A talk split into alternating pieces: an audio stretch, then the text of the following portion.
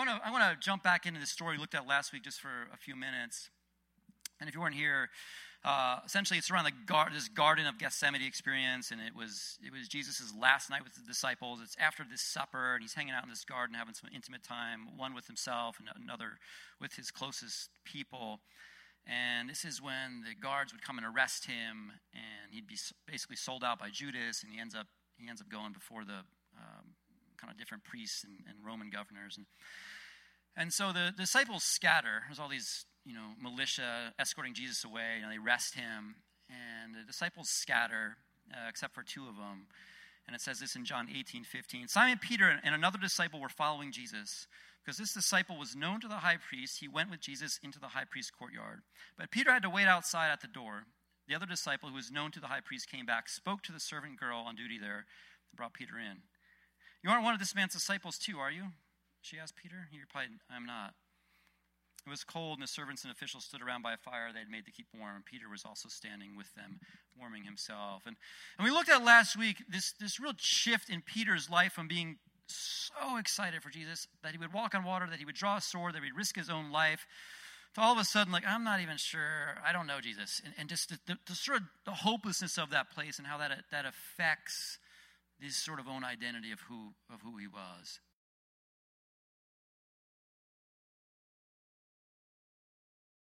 And there's this little line here that just doesn't help Peter's case at first. This is Peter and another disciple were following Jesus. And presumably the other disciple is John. He wrote the book. He says that about himself a couple times. It's funny. He sort of includes himself that way. Because this disciple was known to the high priest, he went with Jesus into the high priest's courtyard. But Peter had to wait outside the door. And as if it wasn't hard enough for Peter as it was, everyone else is sort of a ban- uh, scattered. He's, he seems like he's losing Jesus the hope of this new life and this revolution seems to be rapidly declining. They're trying to keep up with you. At least we can follow Jesus. He gets to a certain checkpoint. The other disciple, John, knows the bouncer, goes in. Peter has to wait outside. And that's a hard place to be when you're stuck outside the door and other people are going through it.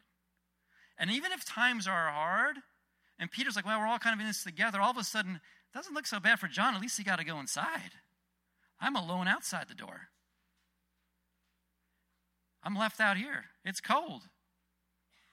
John always seemed a little cooler than me, and now he knows this high priest guy, and he goes inside. Here I am. I've given up my entire life for this man of Jesus. I left my home. I've been on the road for, for X three years. You know, probably threw away my career, gave up maybe, you know, a girlfriend, whatever his dreams were. He gave up all these things for Jesus. And now sort of, sort of just seems like it's going away. Hey man, don't you don't you actually know Jesus? No, no, didn't didn't know Jesus. Just sitting there processing, like, man, where did I go wrong? Should I have not left? I should, you know.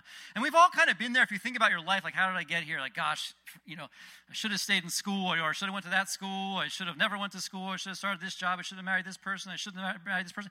Like, oh my gosh, how did I get here? In those kind of moments that Peter's sort of sitting in you know, his, his, his friend like goes inside just like a night earlier thinking like, man, this is happening. Who's going to be at Jesus' right hand? Who's going to be in charge? This is going to be awesome. We're going to get big offices. We're going to take over the temple. Now Jesus is arrested and going behind some doors and he starts to feel very distant from Jesus. And those are hard places. And this is a sort of agony of, of Peter and really the people, because we talk about the hope of Easter, but there has to be some hopelessness if there's going to be hope. What good is there hope if you think if you don't need it? What does hope even mean to you sometimes? The great hope. Like, well, what's hope? Well, because we're hopeless. Otherwise, we're hopeless.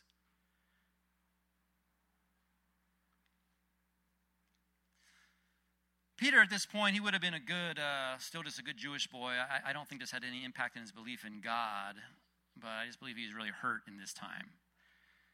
And I just want to show you, you can believe in God and still hurt.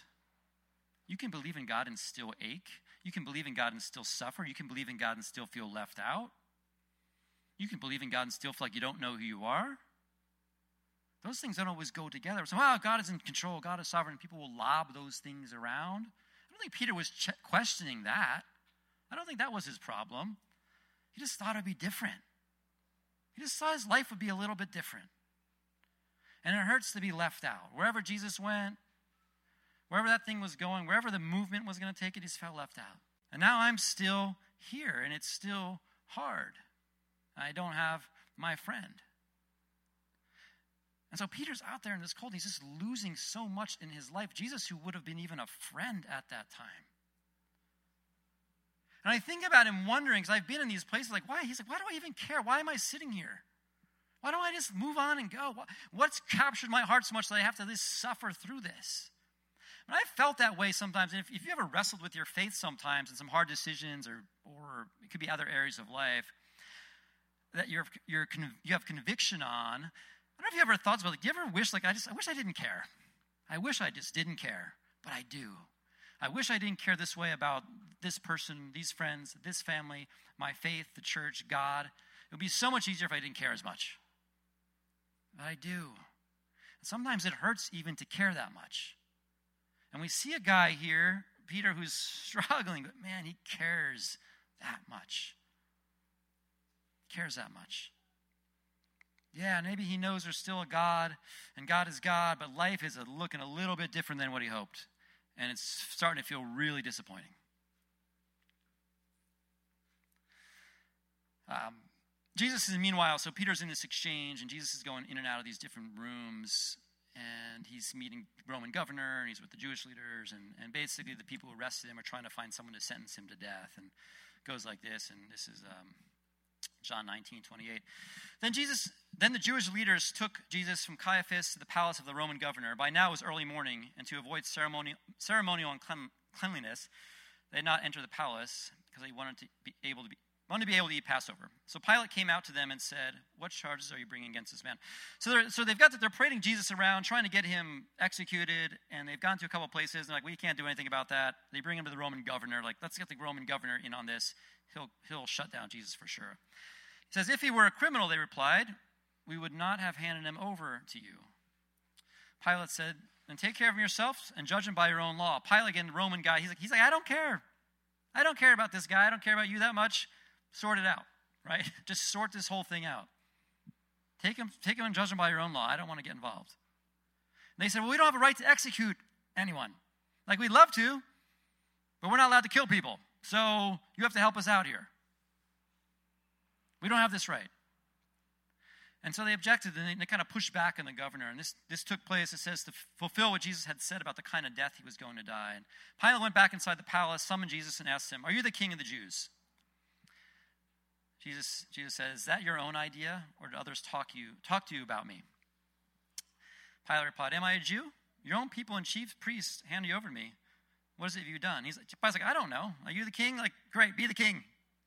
King, not king. He's like, What do you think? He's like, I don't know. I'm not Jewish. I don't really know. Jesus said, My kingdom is not of this world. Because he said, What have you done? My kingdom is not of this world. If it were, my servants would fight to prevent my arrest by the Jewish leaders. But now my kingdom is from another place. You're a king then, said Pilate. Jesus answered, You say that I'm king. In fact, the reason I was born and came into the world is to testify to the truth. Everyone on the side of the truth listens to me. What is truth? retorted Pilate. With this, he went out again to the Jews, gathered there, and said, I find no basis for a charge against him. But is your custom for me to release to you one prisoner at this time of Passover? Do you want me to release the king of the Jews? They shouted back to him, No, not him, give us Barabbas. Now, Barabbas was, had taken part in an uprising or insurrection. So there's exchange, and then and he's going back and forth. And I love this line that Jesus throws in there because it's important for this whole story. And we've heard this before; it's familiar. He said, "The kingdom is not of this world. My kingdom of, of, is not of this world. If it were, my servants would have been fighting for me. So my kingdom is from another place." And what we want to understand about this in this in this context and story, and for our, our own lives, because you know the stickers that go around. Have you seen the not of this world stickers? And it's great, you know, not of this world. But what Jesus isn't saying is like, I don't even care about this place. I'm getting out of here tomorrow anyway. So my kingdom's not of this world. If it, if it were, we would have done things this way. My kingdom is is here. We just don't do things the way you do them. So the kingdom's not earthly, but it is on earth when he begins to set up the, the kingdom of heaven is at hand. This is Jesus' whole story. It's like, kingdom of heaven is at hand. It's happening now. It doesn't look like how you think it should happen. Hey, we're presently engaged here, just not the way of here. And that's for you and I. We are, we are, we cannot just pretend like, well, I'm not from here, not of this world, so who cares about this world? That's not what Jesus is saying. He's saying, I have a kingdom. I'm the king of the kingdom. The kingdom is actually here. We just don't do like how you do with your kingdoms. We don't fight the way you fight with your kingdoms. It's from another, of another place, it's of another mindset. And we notice that sometimes when people come from other places, like, oh, you're not from around here, are you? Right? Anytime people come in and, you know, can even come and go, like, you can kind of tell pretty quick, they're not from around here. Or if you travel, people pick you out right away. You just kind of have a sense. She's like, I'm not from around here. We do things a little bit differently where I'm from. And that's the kingdom I'm setting up. And that's the kingdom that the people didn't understand. That's the kingdom, kingdom that Peter had not yet quite grasped. In his final bid, the, the, the, governor comes out. He says, He's like, I don't know. This guy seems fine. I have, to, I have to release someone anyway. You want him? And they say, No, give us Barabbas. Give us Barabbas. Now, Barabbas would have been sentenced to ex, for execution. That was this exchange here. Barabbas was a, they say, uprising or insurrectionist. So Barabbas was essentially sort of a terrorist to the sort of Jewish people, to the Roman government, maybe killed somebody, certainly probably behind some acts of violence. That was the kingdom that Barabbas was trying to usher in. They were trying to overthrow the empire with force, with military, with violence. Jesus like, I'm not, that's not how I do things. That's not how we do it where I'm from. That's not my kingdom. That's not how we work. And the people cry, well, we'll take Barabbas back then. Because if Jesus isn't going to do what we want, then I'll take the other guy. And I wonder how sometimes, anytime we've been in those places where you're expecting so much from Jesus to be someone that he's not, you're kind of like, I don't know. Jesus isn't really working out for me right now. I'm going to kind of go back to this, this other guy, whatever that other guy is for you friends, money, relationship, whatever that other thing is in your life. Like, yeah, this is actually working out better over here. I like the idea of Jesus, but if he's not going to do that, then I, I kind of have some other options. And so people are like, man, Jesus done. Not going to do that. I'm not interested. We'll take the other guy.